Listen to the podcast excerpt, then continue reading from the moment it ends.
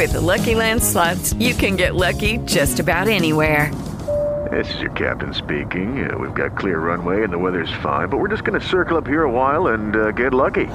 No, no, nothing like that. It's just these cash prizes add up quick. So I suggest you sit back, keep your tray table upright, and start getting lucky. Play for free at LuckyLandSlots.com. Are you feeling lucky? No purchase necessary. Void where prohibited by law. 18 plus terms and conditions apply. See website for details.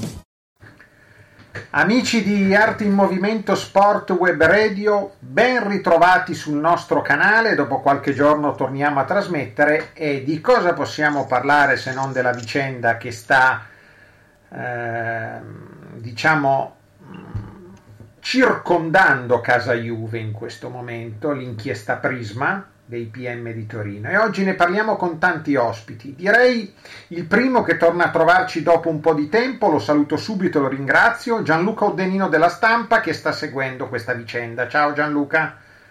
Ciao Nicola, grazie per l'invito. Poi il nostro amico da Santa Maria Capua Vetere, l'avvocato Domenico Quarracino, esperto di diritto penale, civile, anche sportivo, un po' di tutto. Avvocato, ciao. Ciao Nicola, buonasera e buonasera a tutti. E poi l'amico indissolubile, sempre presente, l'amico l'ingegner Borgogno, che però chiamo Livio, l'amico Livio Borgogno. Ciao Livio. Ciao Nicola e buongiorno a tutti.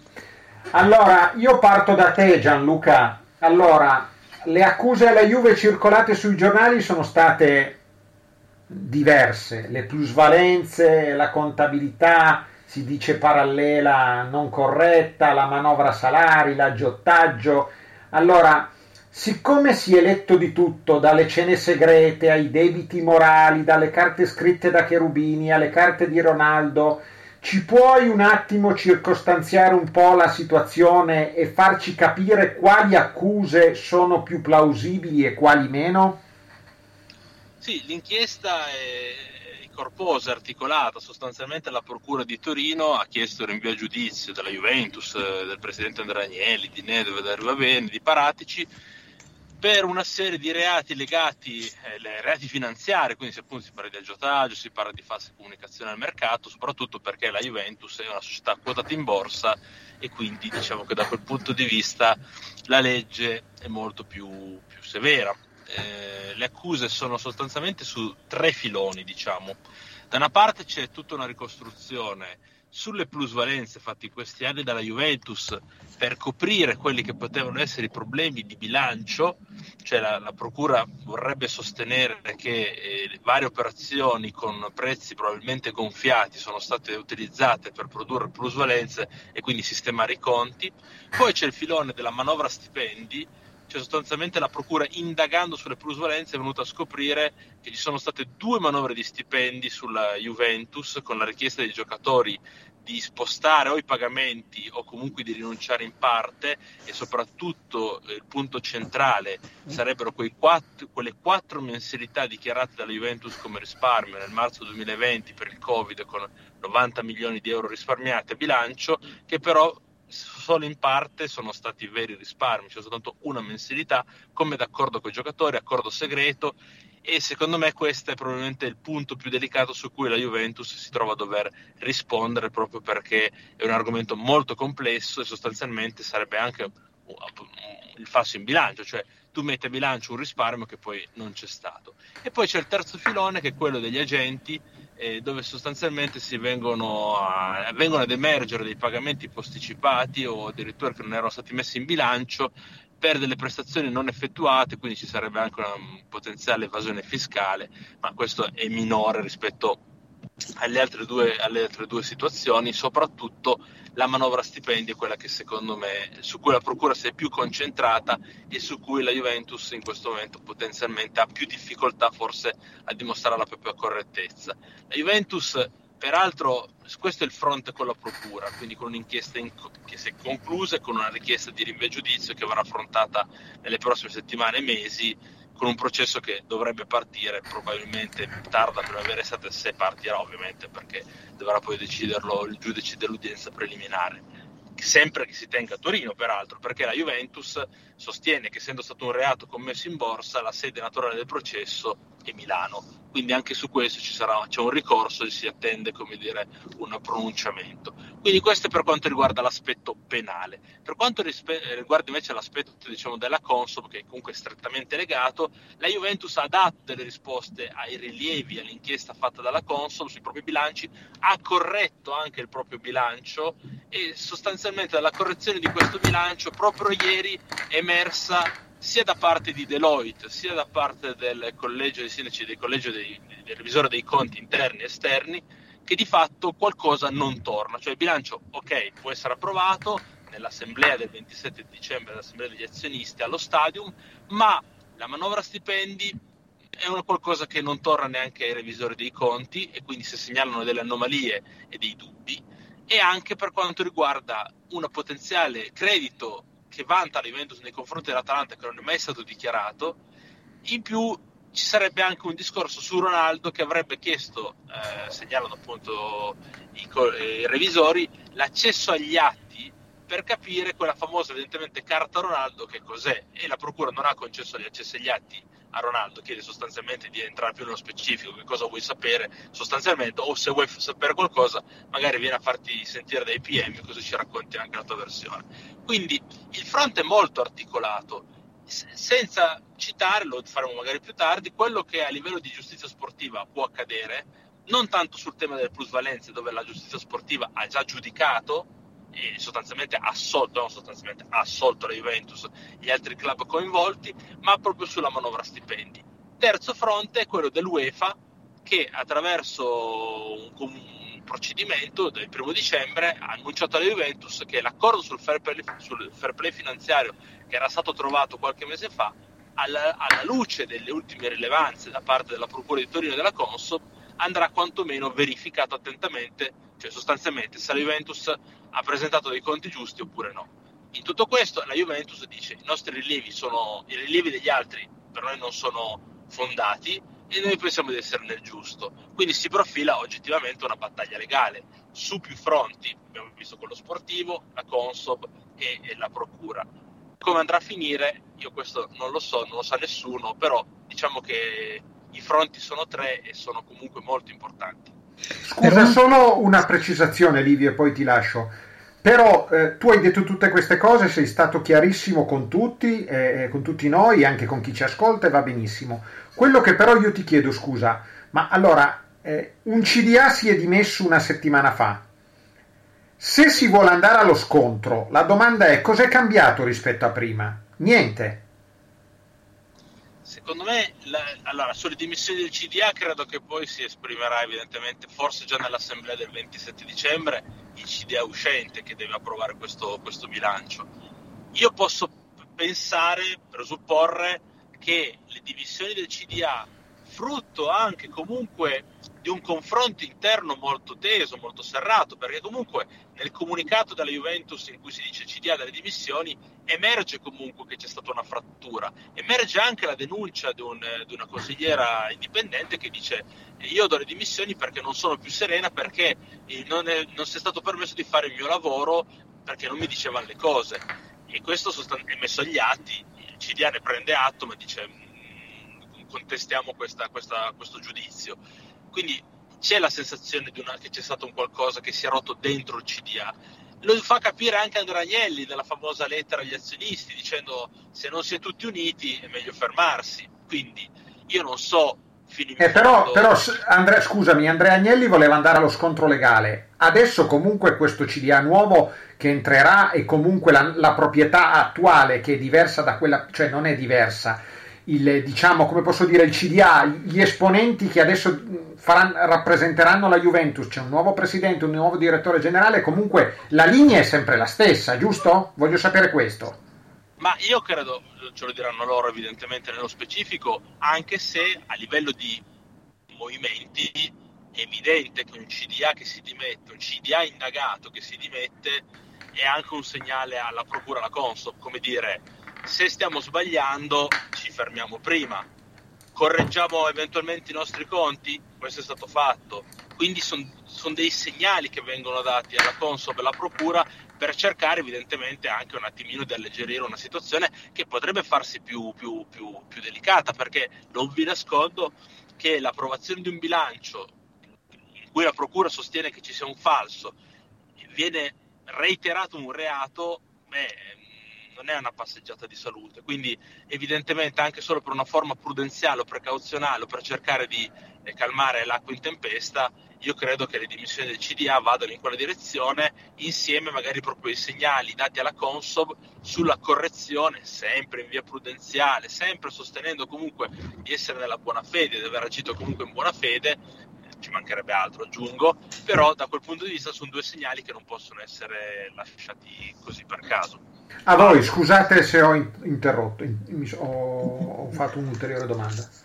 No, Gian, Gianluca, sono Livio. No? Il, io ho letto in un comunicato della Juventus che è stato fatto già con il nuovo CDA eh, che, le, che i rilievi fatti dalla Consob i rilievi fatti dalla Procura sono molto diversi. Io i rilievi della Consob esattamente come sono stati fatti non li ho mai visti, non so se sono, se sono pubblici.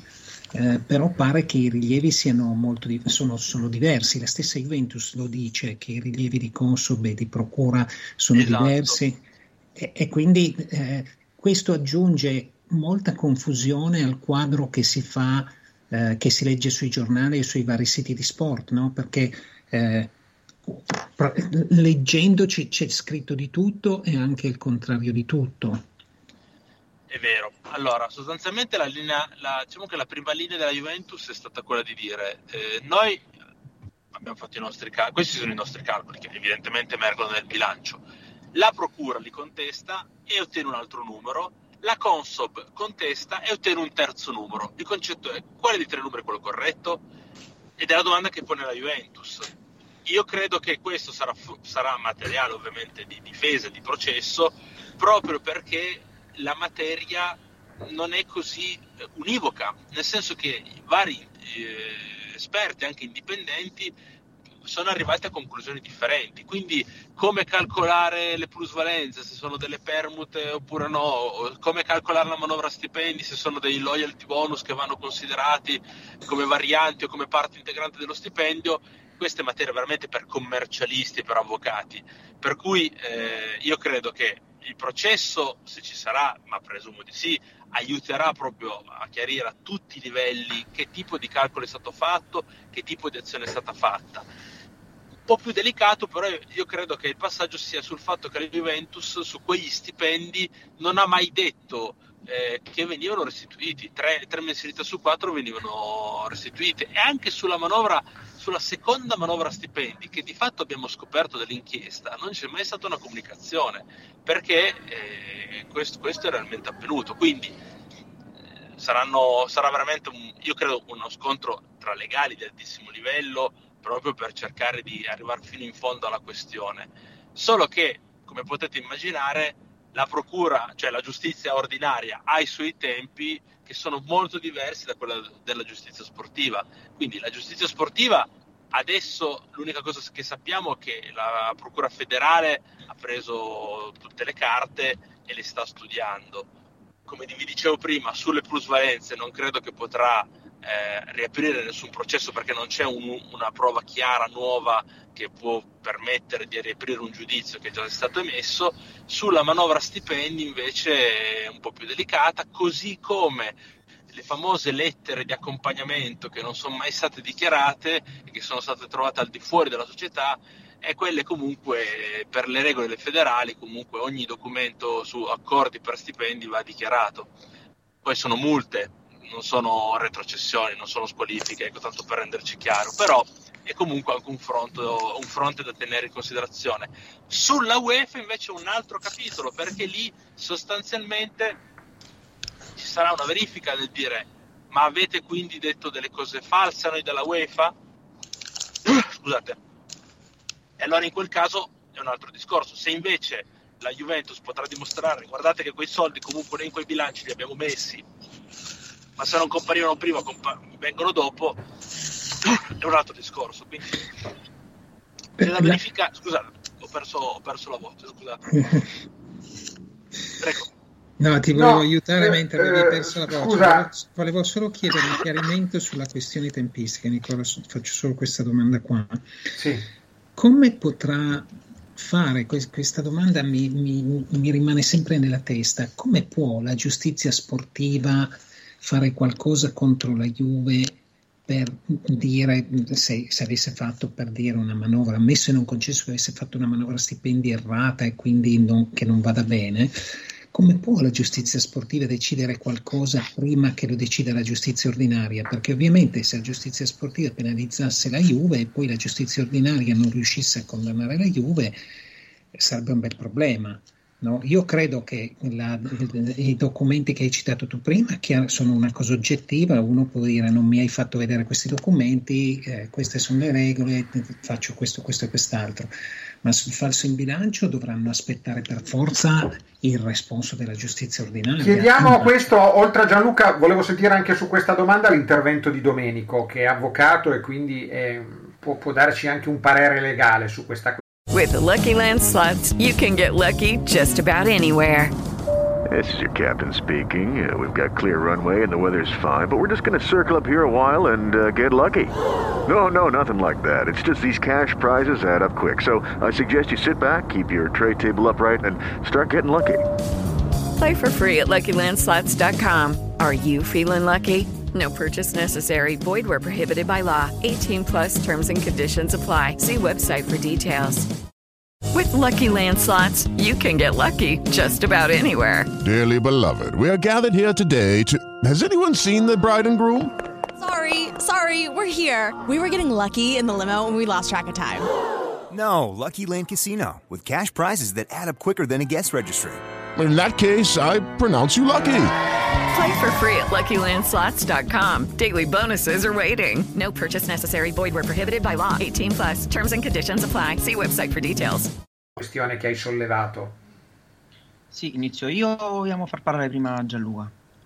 No, no, prego, prego, anche perché sono curioso anch'io, perché questo è l'eterno problema della giustizia sportiva, che dovendo giudicare prima dell'ordinaria può commettere degli errori, o non ha tutte le carte in mano, o comunque non ha il, il giudizio della, della giudizio penale ecco, fino in fondo, quindi a maggior ragione certo. questo è il grande dubbio della giustizia sportiva.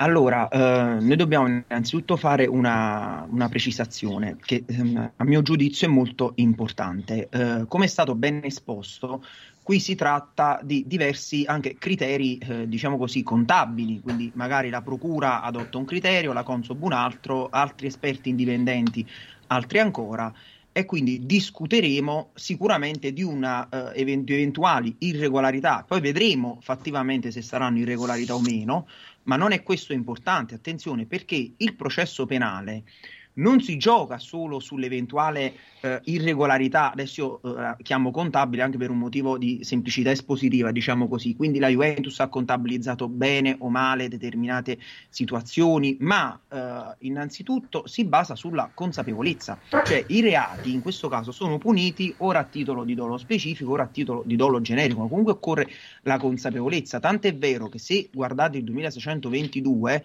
così ci capiamo, cioè il falso in bilancio, parla di consapevolmente esporre fatti materiali non comunque rispondenti al vero oppure ometterne altri che sono rilevanti. Attenzione a questo termine. Quindi parla di consapevolezza. Quindi cosa voglio dire? Dal punto di vista penale, come è stato ben esposto, la situazione è alquanto complessa perché potremo tranquillamente ehm, trovarci di fronte a diversi criteri interpretativi, ma i reati reati contestati potrebbero non essere eh, considerati configurati, potrebbero non ricorrere perché manca comunque eh, la, uh, um, la, la fattispecie, insomma la configurazione del dolo in capo ai soggetti agenti.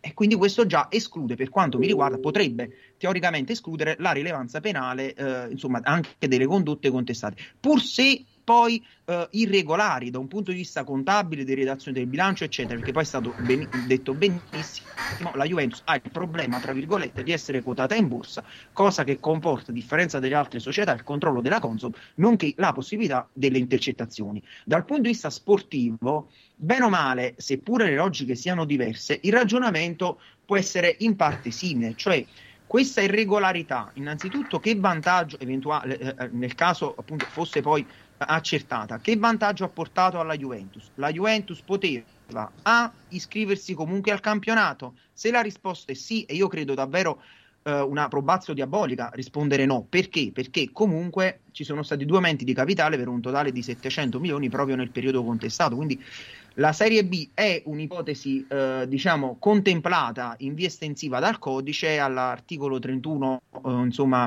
comma 2 che richiama l'articolo 8, lettere eh, G, H, I, L, ma è molto remota.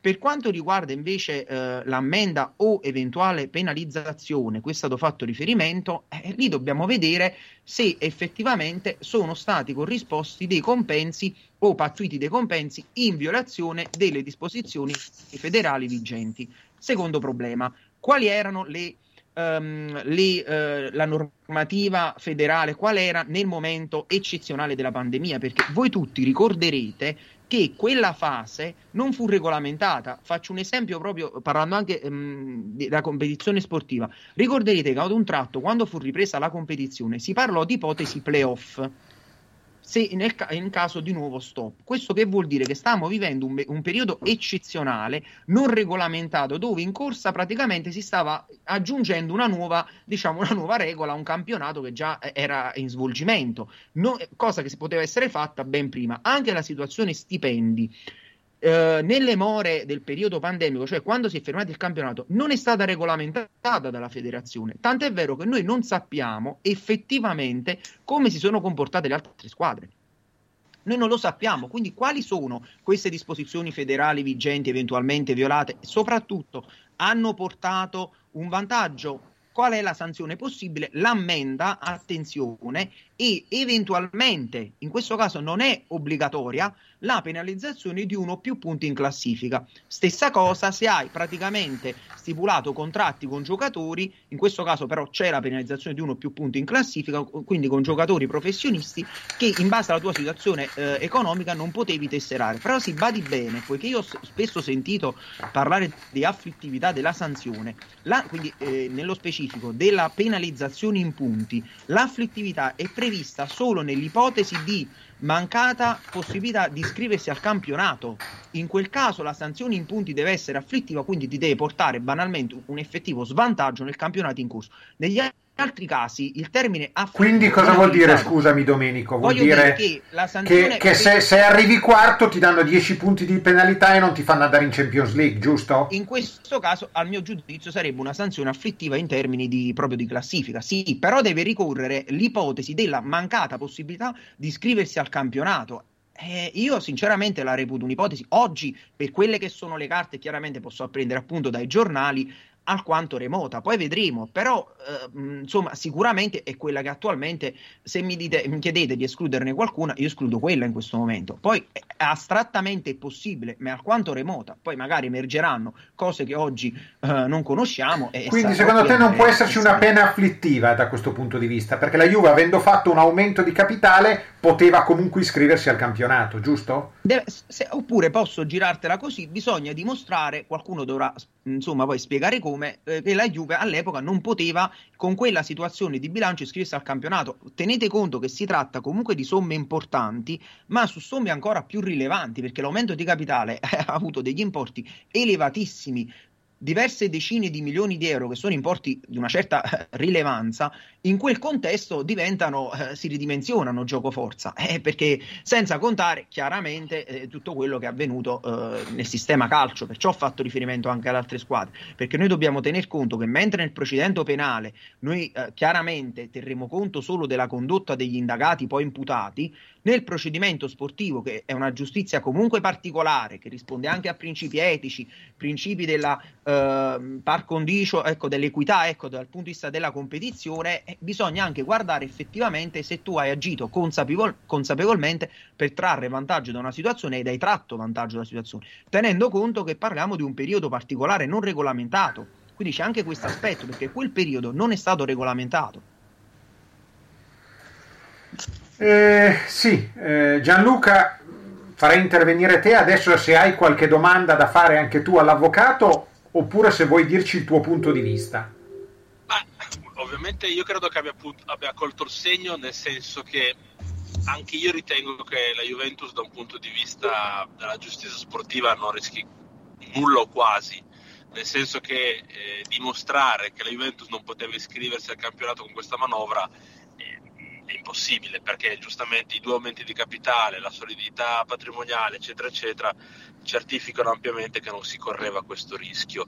Quindi eh, può essere fatta un'analisi sul perché la Juventus, ma questo è come dire una genesi sul perché la Juventus è dovuta arrivare a fare delle operazioni che probabilmente sono opache perché lo dicevamo anche come dire, in tempi non sospetti, no? è stato scritto lo scambio piani Chartur eh, su quelle cifre è uno scambio che non ha letteralmente senso e il fatto che tu dovessi, creare, dovessi creare delle plusvalenze per cercare di dimostrare di avere un bilancio in ordine secondo me non è il massimo, però da un punto di vista proprio della legge è già stato dimostrato che le plusvalenze non hanno un valore predefinito.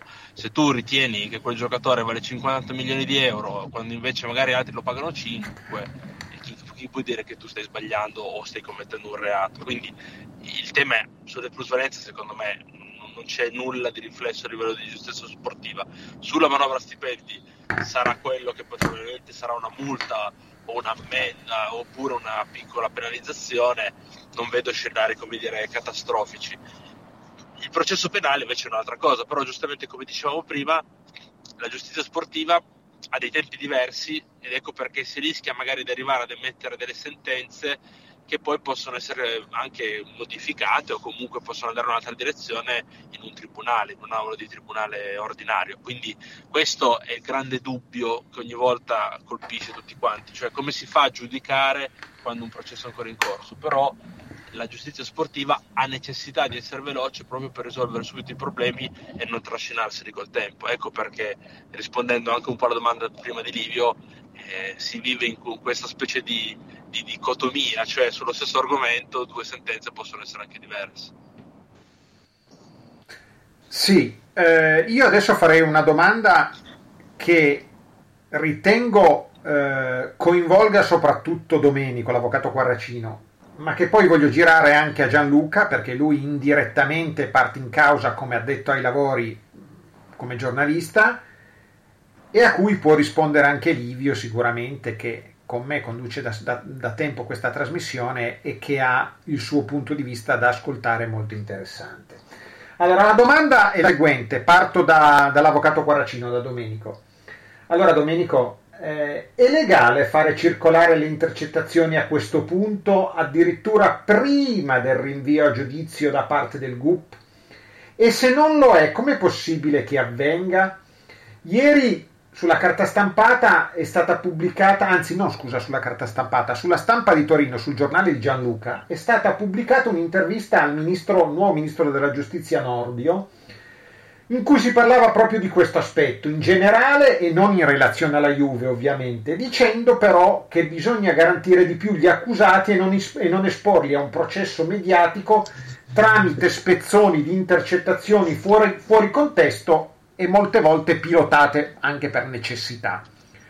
Il tuo punto di vista, Domenico, come avvocato innanzitutto, sempre. Sì, allora, quindi Nicola, chiaramente io ti rispondo in punto di diritto perché poi questa è una questione molto dibattuta, sono anche sentenze della Cassazione, eh, anche la normativa europea, insomma, Uh, ci sono tracce appunto di questa, uh, questo che è un argomento che scotta e su cui secondo me c'è molta confusione, però io recupero sia la giurisprudenza che soprattutto il codice e ti rispondo con tranquillità. Innanzitutto bisogna, bisogna fare una distinzione, mm, fare una distinzione uh, sugli atti, perché anche atti che non sono più coperti dal segreto, attenzione, non possono comunque essere pubblicati, quindi diffusi, fino alle scadenze imposte dalla legge.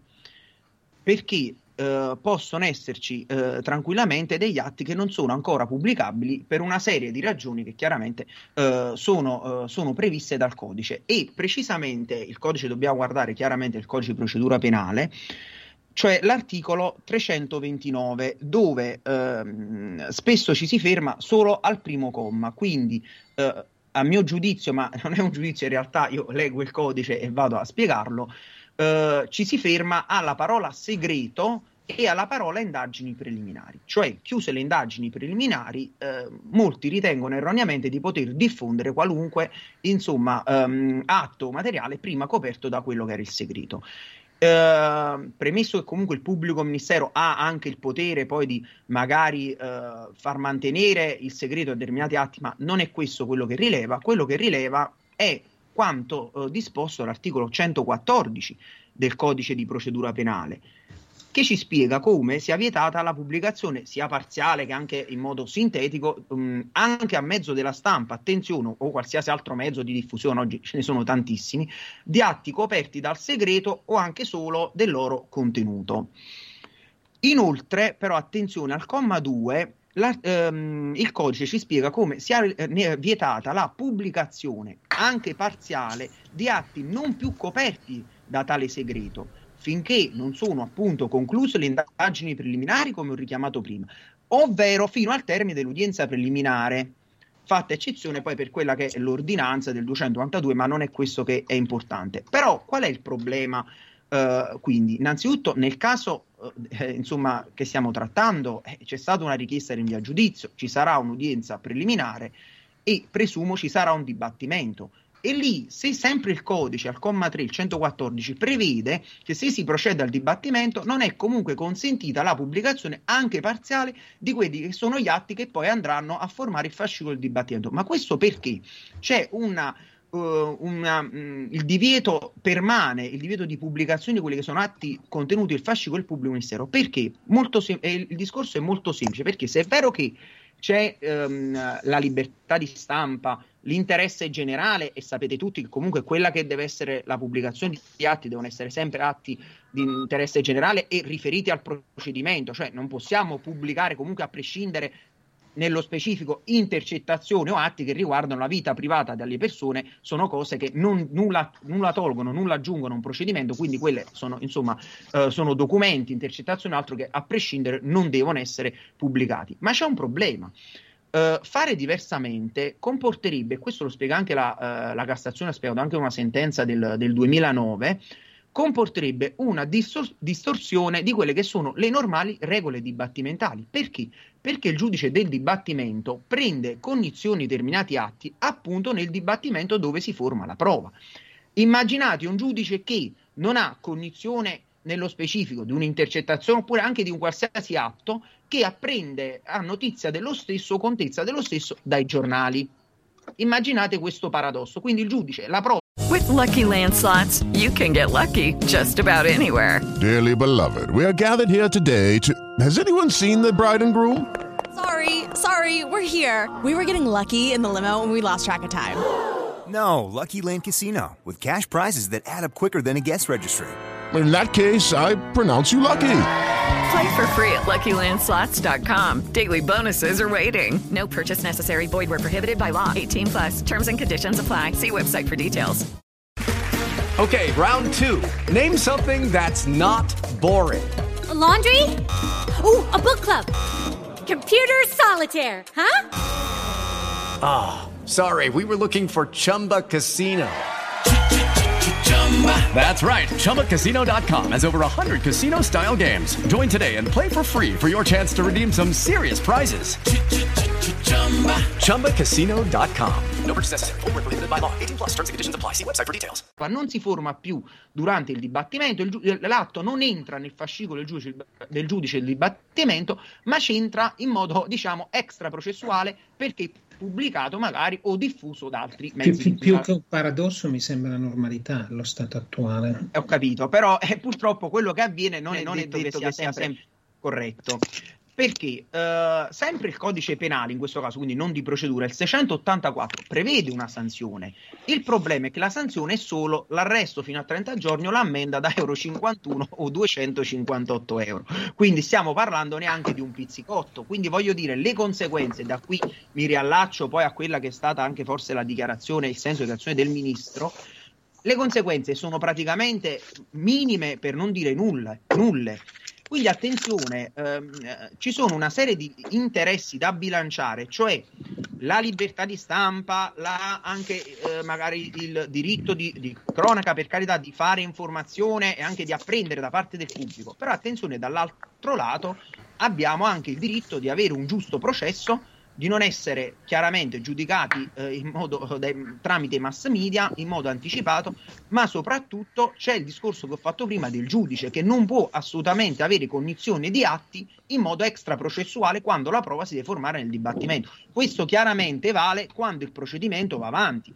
Quindi nel caso di specie ci, ci sarà l'udienza preliminare, poi ci sarà un dibattimento, magari un secondo grado, il processo si deve svolgere nelle aule, aule di udienza. Poi che si possa far cronaca, sì, però spesso anche prima, diciamolo, è capitato in altri casi, anche prima di un avviso conclusione indagini, noi apprendiamo notizie che eh, non dovremmo conoscere. E purtroppo questo diciamo che è un'usanza, chiamiamola così, eh, che eh, possiamo constatare semplicemente. Però c'è molta confusione sulla norma perché ci si ferma sempre al primo comma del 329 del codice procedura penale, quando va letto sempre eh, in combinato con il 114 e con quella che è la giurisprudenza in materia.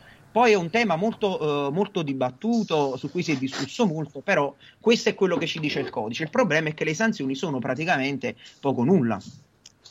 Gianluca, tu sei un addetto ai lavori, volevo sentire anche il tuo punto di vista su questa questione.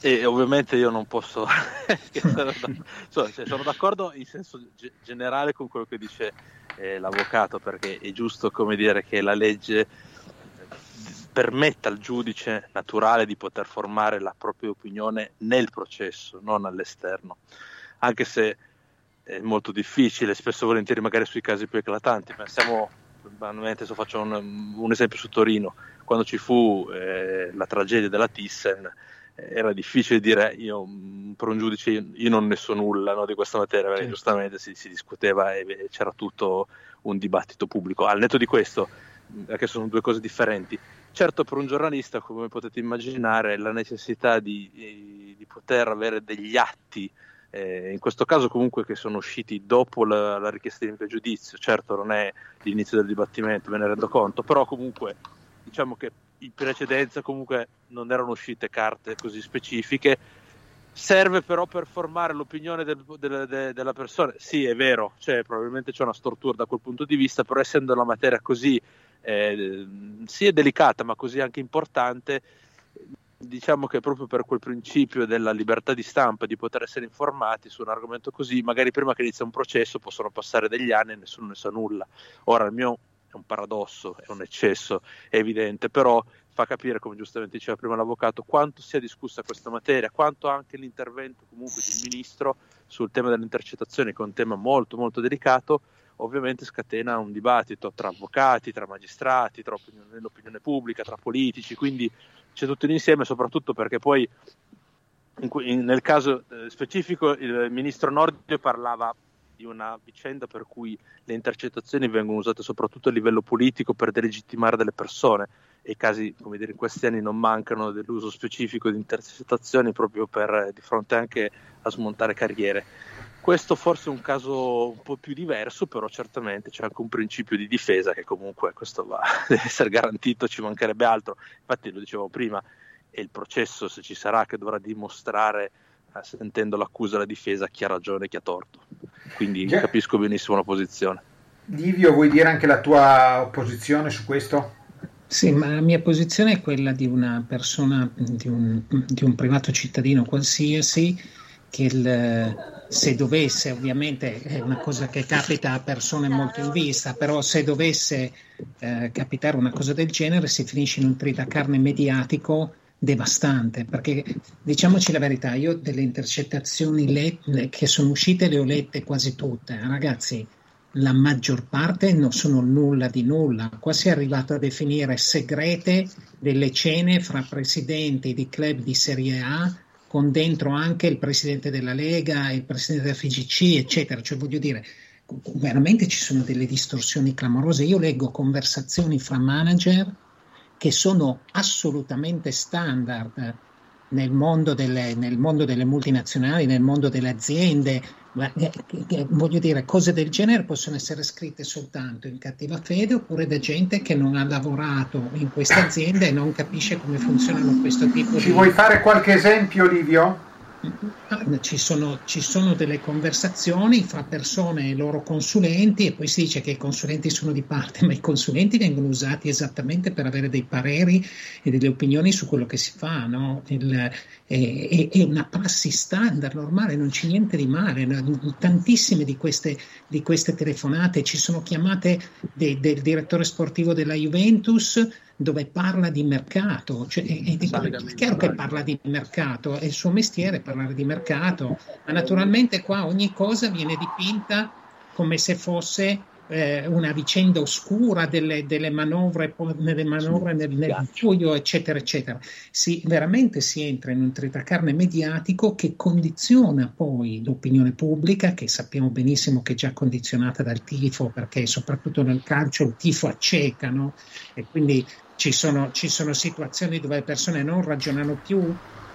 Il, e si io, io vi, de- vi, devo solo chiedere scusa perché ho una riunione e non riesco ad andare oltre, quindi per... Ti chiedo solo una cosa Gianluca, oggi è uscita una notizia sulla vendita della Juve, il giornale di Milano parla di un prezzo a 2 miliardi e che la finanza londinese ne starebbe parlando, è vero o falso? Ma, ma a, me, a me non risulta, poi non vuol dire che non sia vero, ci mancherebbe, ma non credo che in questo momento la Juventus voglia vendere, soprattutto che sia nelle condizioni di poter vendere con queste inchieste tutte collegate, quindi, ma non credo ci sia proprio la volontà della famiglia di vendere la Juve. Forse magari di trovare dei fondi di investimento come soci di minoranza, questa è un'ipotesi, ma è un'ipotesi come dire, che gira da tempo negli ambiti della finanza, non però di vendere tutto quanto la Juve, su questo mi sembra abbastanza, sono abbastanza sicuro. Quindi Gianluca, io ti ringrazio, ringrazio, del tuo intervento, ci puoi lasciare, noi terminiamo la puntata insieme agli altri ospiti. Grazie ancora del tuo Saluti. intervento Gianluca. Grazie a voi, saluto a tutti. Grazie. Grazie. Ciao Gianluca. Grazie, ciao. ciao. Comunque, se, posso, se, posso, finire il mio punto, io trovo certo. che, sia, che, sia, una pratica indegna, assolutamente, assolutamente terribile, che, che, sarebbe vietata e siccome queste intercettazioni sono in mano soltanto alle procure e suppongo agli avvocati, sarebbe, sarebbe bello sapere chi le fa uscire eh, in questa maniera e come mai. Il, e comunque basta leggere i giornali, la stessa chiamata viene interpretata in quattro modi diversi su quattro giornali diversi e, e naturalmente tutti in, in, in maniere negative perché il, praticamente tutti i giornali, a parte tutto sport, eh, eh, fanno tutta una serie di considerazioni completamente negative verso la Juve, eh, quando di fatto non sono così chiari i fatti, non sono così chiare le vicende, non ci sono i dettagli e molte di queste chiamate sono assolutamente standard. Nicola, posso completare? Mm, sì, una... però volevo aggiungerti ancora due domande, Domenico, ecco, su questo okay, punto. allora vai, vai.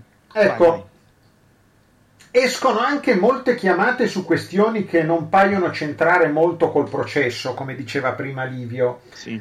Per esempio le trattative di mercato, insomma, si parlava di Haaland, di Donnarumma sì. e chi più ne ha ne metta. E la privacy? Eh, questo Nicola... Cioè, eh, scusami, e, e, finisco il concetto. Al di là delle colpe che può avere o non avere, ognuno poi ha la propria opinione, eh, l'ex direttore sportivo generale della Juventus Fabio Paratici è finito nel tritacarne in una maniera assolutamente indegna, lui più di altri, almeno in questo momento, poi ognuno probabilmente ci finirà poi in modo diverso, ma quello che stanno facendo nei confronti di Paratici a livello mediatico lo trovo veramente indecoroso. Vado nello specifico, uh, in effetti dobbiamo solo recuperare il discorso che ha fatto Livio un secondo fa. Uh, al di là dell'interpretazione possibile delle intercettazioni, qui uh, sono tranquillamente state pubblicate uh, intercettazioni che non riguardano, non hanno rilevanza dal punto di vista penale, quindi non riguardano, non possono avere questo interesse generale, che a parte ho spiegato che non giustifica la diffusione, ma volendolo anche giustificare, quindi vada anche oltre il codice, va bene, ma um, come dire, laddove vi è una come dire, una recriminazione di operazioni. Cioè, faccio un esempio, hai pagato il giocatore X troppo, perché questo dicono le intercettazioni, due giocatori sono stati pagati in modo eccessivo, 40 e tanto, eccetera. Questa è un'osservazione che non ha nessuna rilevanza dal punto di vista eh, del processo, nessuna rilevanza penale, è un'osservazione che può fare qualunque tifoso anche dall'esterno perché la possiamo fare anche noi, anche noi possiamo dire magari il giocatore X quest'anno la Juventus l'ha pagato tanto, ma non vuol dire che stiamo parlando di un illecito, stiamo parlando semplicemente di un'operazione di mercato che noi non condividiamo dal punto di vista nostro soggettivo. È chiaro che pubblicare simili osservazioni, recriminazioni, decidete voi il termine, di un dirigente nei confronti dell'altro, va ad amplificare eh, il tutto dandogli, dandogli una rilevanza che non c'è. Perché che Rubini e Paratici, per esempio, potevano anche non essere d'accordo sul valore di un giocatore, su determinate operazioni, ma questo non ha rilevanza penale, non vuol dire niente. È chiaro che buttato in pasta al popolo eh, diventa, come ben detto tu, un materiale eh, appunto che poi viene utilizzato male. Questo è, è, il problema, perché sono tutte intercettazioni che fondamentalmente dal punto di vista anche del procedimento penale non avranno importanza perché anche e perché vengono fatte uscire? Secondo te chi è che fa uscire queste cose? Poi se non me lo puoi eh, dire non queste, no, no, no, no, non è che non lo, non lo, posso, non lo so, quello è il problema, ma sicuramente io posso dire eh, che, chiaramente chi ha accesso agli atti, inizialmente chi ha accesso agli atti quando sono coperti dal segreto, poi successivamente eh, ah, ci sono altri soggetti che possono avere accesso agli atti e sentite un soggetto terzo estraneo a un procedimento che io sappia non può entrare eh, chiaramente in una cancelleria e diffondere degli atti, questo è chiaro, quindi deve essere eh, cioè, una fuga di notizie c'è ora da parte di chi io non lo posso sapere. Se io fossi il difensore degli indagati, poi eventualmente imputati, sicuramente non avrei interesse, anzi io sarei preoccupato di una simile diffusione. E aggiungo anche, rilancio, io agirei anche legalmente a tutela dei miei assistiti, cercherei, seppur una sanzione chissà quanto forte, eccetera, però farei di tutto per evitare una determinata fuga di notizie. Chiaramente questo poi non dipende dal legale, perché se c'è una fuga di notizie, c'è una fuga di notizie, però ci terrei a precisare che non è un qualcosa di normale. Eh, questo va detto, anche perché sapete bene, il processo così già inquinato, perché noi lo sappiamo tutti, quando c'è un'accusa erroneamente, purtroppo da chi non è addetto ai lavori o da chi, a, a chi fa comodo, insomma, leggere in un certo modo, eh, l'indagato diventa neanche imputato, ma diventa direttamente colpevole con sentenza definitiva passata in giudicato. E questo, questo è un grosso problema, perché comunque la serenità di un giudice terzo è importantissima. La serenità che, per esempio, ha avuto il GIP nel caso di specie quando ha rigettato la richiesta di misura cautelare. Poi non ho capito neanche se c'è stata una richiesta cautelare personale o solo inter- di una misura interdittiva, perché adesso ho letto anche cose diverse, quindi magari sono diffuse anche informazioni eh, errate, non lo so perché non ho contezza degli atti. Però cosa voglio dire? Lì abbiamo avuto un giudice non condizionato, terzo, imparziale, che in serenità ha preso la sua decisione, giusto o sbagliata che sia. La stessa cosa deve succedere nelle fasi eh, procedi- eh, insomma, processuali successive. Questo è il discorso. È chiaro che eh, se c'è un bombardamento mediatico, io non dico che il giudice possa essere condizionato, ci mancherebbe, non penso questo, però che non operi in un clima di massima serenità, penso eh, sia lecito dirlo. E comunque, anche per come ha detto Livio, per chi è indagato e poi è imputato in un procedimento, essere linciato mediaticamente da un punto di vista social o essere messo um, su pubblica piazza, anche eh, poss- possono essere messi, messi, su pubblica piazza aspetti della propria vita privata, eh, non c'entrano niente col processo. Eh, se questa è una cosa normale, eh, vabbè, allora vale tutto. È chiaro che non è normale. Anche perché queste persone hanno tutte una famiglia, eh, quindi... Appunto, appunto. Eh, c'è la presunzione di innocenza, di non colpevolezza, eh, do- dobbiamo dirle queste cose. L'indagine può essere anche una, è uno strumento che va a garantire eh, lo stesso indagato perché dalle indagini c'è anche l'obbligo per il PM di eh, verificare, cercare poi non so se nella pratica forse non avviene sempre, però tecnicamente cercare elementi a discarico dell'indagato, attenzione. Eh, quindi c'è anche da dire questo, insomma. Livio, se vuoi aggiungere qualcosa tu e se hai altre domande anche, ovviamente. No, io ho fatto il mio punto, trovo questa pratica che è assolutamente diffusa e, e, e chiaramente premeditata eh, di far uscire le, le intercettazioni in questa maniera qua eh, sia terribile, condizioni il, il, giudizio e condizioni lo, lo, l'operato dei giudici, questo scusate lo cito solo per un secondo poi me ne fuggo, è successo esattamente anche in Calciopoli quando uno dei giudici aveva detto sull'onda del, del, del, giudizio popolare perché era la stessa identica situazione, cioè la Juve doveva essere colpevole, era già colpevole e quindi è stata condannata, l'ha detto persino, ha scritto persino il giudice nelle motivazioni. Comunque io trovo un sistema indegno che non, perché eh, qua si pensa che, le, che ci sono persone appunto coinvolte, essere distrutte sulla stampa, in, nella maggior parte dei casi a torto. Eh, e nessuno gli restituirà mai quello che stanno subendo adesso e non ci sarà mai nessuna compensazione per quello che stanno subendo adesso. Per cui questo punto mi è molto caro perché secondo me è, è, è una prassi veramente da, da, paese poco civile. No, invece quello che vorrei chiedere a Domenico un secondo è eh, che cosa ti aspetti che una società nelle condizioni attuali della Juve possa fare eh, adesso io posso farti una domanda specifica, per esempio sul mercato di gennaio, ma in realtà mi interessa sapere che cosa può fare una società che in, in questo momento è sotto giudizio o andrà probabilmente sotto giudizio perché il GUP deve ancora dire se vanno sotto giudizio o meno. Certo, certo. Il, eh, deve, deve, muoversi in maniera molto cauta, non può più fare niente. È chiaro che il CDA è cambiato e credo che uno dei motivi per cui il CDA sia cambiato è che il nuovo CDA non può essere messo sotto non si può prendere nessuna misura contro un OCDA perché sono persone nuove, no? Il, ma secondo te qual è la libertà di manovra che una società in queste condizioni?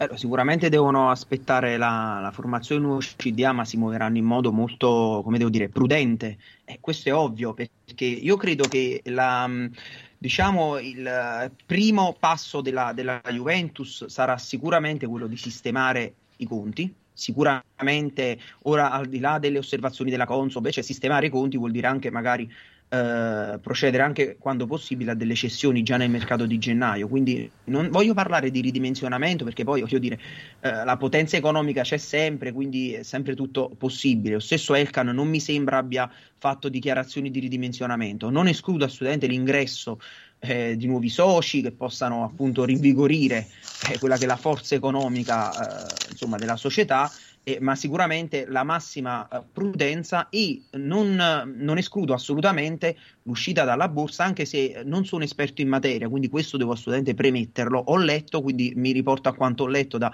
su riviste specializzate, che è molto costosa eh, un'operazione simile. Eh, quindi anche lì bisogna ragionare, poi non so che eventuali vantaggi o svantaggi, però questa quotazione in borsa cosa ha comportato al momento? Ha comportato sicuramente maggiori controlli, maggiori oneri, obblighi e ha comportato anche questo procedimento penale, nonché le intercettazioni. Attenzione, intercettazioni non, poss- non, possono essere disposte all'infinito, però intanto c'è stata sicuramente, ora non conosco gli atti, quindi questo devo assolutamente specificarlo. Facendo due conti ci saranno state sicuramente delle proroghe continue. Eh, non so, um, vi rendete conto anche che poi se vogliamo spostare tutto sul piano sportivo, eh, io dico, ok, veniamo a vedere tutto quello che faccio in casa mia, però eh, in casa d'altri non andiamo mai, e poiché il diritto sportivo, la competizione sportiva si basa anche su parametri che sono diversi da quello penale, no? del diritto penale, come appunto quella dell'equità della competizione, è chiaro che noi siamo, noi come Juventus intendo, la Juventus è sempre sotto la lente e altri meno perché non sono magari intercettabili e quant'altro, quindi è una valutazione da farsi, assolutamente quella della borsa e non escludo che esca in futuro dalla borsa, sicuramente opereranno per, eh, in modo molto prudente per sistemare il bilancio, quindi non mi aspetto operazioni clamorose, poi magari sarà rinvigorito insomma il patrimonio e perché no, però io mi aspetto molta prudenza e come si suol dire almeno un governo tecnico fino a giugno, valorizzazione del patrimonio umano, quindi calciatori anche giovani a disposizione e, e plusvalenze, ecco plusvalenze che ricordiamo non sono assolutamente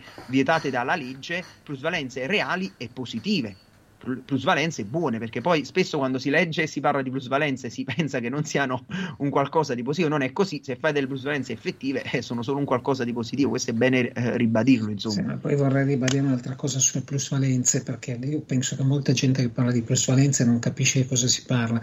Le plusvalenze comunque sono anche nel caso in cui fossero esagerate, secondo me la Juve ha fatto anche dei casi di plusvalenze esagerate, Pjanic sicuramente una di quelle, il, sono, non sono soldi che non esistono, sono soldi che non esistono ma vanno sui bilanci degli anni successivi. La plusvalenza è, è alla fine un sistema per diluire su più anni eh, un costo mentre si ha beneficio nell'anno in corso. è esattamente questo la plusvalenza, quindi non è che i soldi spariscono, le società poi se li ritrovano negli ammortamenti, in qualche maniera poi le, le plusvalenze esagerate se le ritrovano da un'altra parte, non nell'anno in corso appunto, ma negli anni successivi. Dobbiamo capire poi effettivamente cosa viene contestato, se l'inesistenza di operazioni, eh, l'irregolarità di determinate operazioni, però è anche bene sottolineare, ecco, anche in chiusura, una, un concetto fondamentale che è stato espresso anche dalla giustizia sportiva. Per questo eh, c'è stata la sentenza, insomma, che ha visto eh, sentenza assolutoria di tutti i club coinvolti, e non c'è un parametro normativo Uh, sulle plusvalenze, né credo ci possa mai essere. Forse potranno essere, per carità, uh, istituiti dei paletti, questo sì, ma al momento, ad oggi, non ci sono e quindi non può assolutamente, eventualmente, una normativa uh, successiva operare in modo retroattivo. Quindi noi ci dobbiamo attenere a quella che era la normativa o le, quelle che erano le regole all'epoca dei fatti, quelle che sono oggi e quindi fondamentalmente c'è eh, insomma la legge della domanda, dell'offerta e voglio dire come si fa a eh, predefinire il valore di un calciatore quando è un valore del tutto eh, aleatorio perché sappiamo bene è soggetto a oscillazioni anche nel giro di pochissimi mesi. Pensate adesso ci sono i mondiali in corso,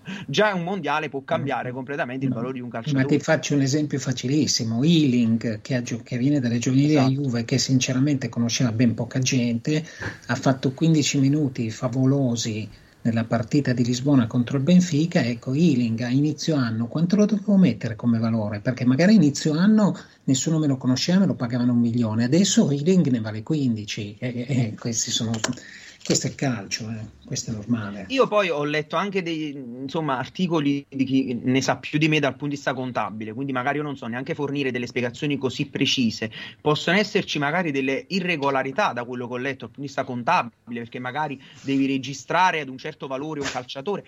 Ok, va bene, però attenzione, l'irregolarità contabile eh, non comporta automaticamente il reato. Cioè, se noi stiamo discutendo anche di come devi contabilizzare un'operazione, devi scrivere zero invece è scritto, non so, tre, faccio un esempio banalissimo, va bene, possiamo anche entrare nel merito, però questo, questo eventuale errore o irregolarità non comporta assolutamente che sia uh, un atto illecito, cioè c'è una bella differenza perché in questo caso, ripeto, non stiamo discutendo solo di, eh, della, della, mera regolarità o meno delle operazioni, stiamo discutendo se sono state operazioni, sono state um, eh, esposte false informazioni anche al fine di alterare il mercato, di rappresentare una situazione diversa. E anche qui io vi chiedo se non erro, gli ultimi bilanci della Juve erano alquanto negativi, o sto ricordando male perché non ho controllato, erano negativi se non ricordo male.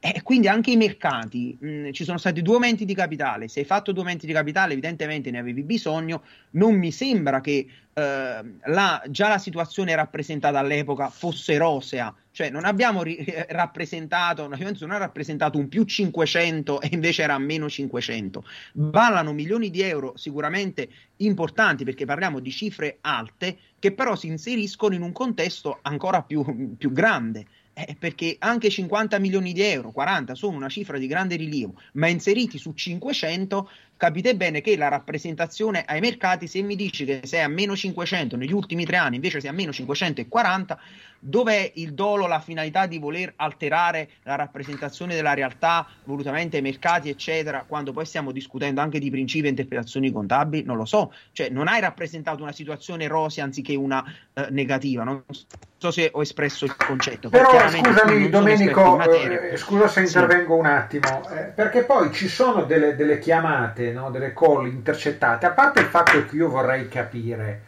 no?